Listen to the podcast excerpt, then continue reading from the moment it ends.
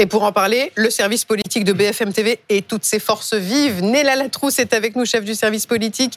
Mathieu Croissando, Laurent Neumann également. Et puis Anne-Sora Dubois, qui a passé la nuit devant l'hôtel Matignon.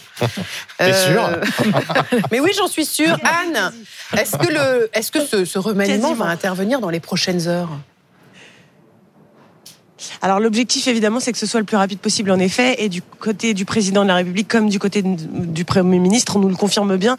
Pour une raison toute simple d'abord c'est que comme on a attendu la nomination du Premier ministre en ce moment toutes les administrations je vous cite une une expression qui a beaucoup cours en ce moment au sein du gouvernement toutes les administrations ont le stylo levé de la feuille. C'est-à-dire qu'on attend de, de savoir tout simplement sous quel sous les ordres de quel ministre on va travailler. Donc il y a un certain nombre de dossiers qui sont gelés et qui n'avancent plus. Donc il faut que ça aille le plus vite possible et l'objectif, c'est effectivement vendredi maximum, maximum. Donc assez rapidement dans les heures qui viennent.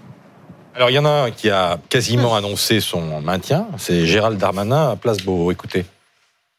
Euh, je pense que chacun a vu que je n'avais pas fini ma mission au ministère de l'Intérieur et que je ne suis pas homme à me dérober quand il y a des policiers, des gendarmes, des préfets qui, à quelques jours, on est à 100 jours du relais de la flamme, on est à 200 jours des Jeux Olympiques, euh, vont euh, risquer leur vie, euh, mettre euh, leur réputation en jeu.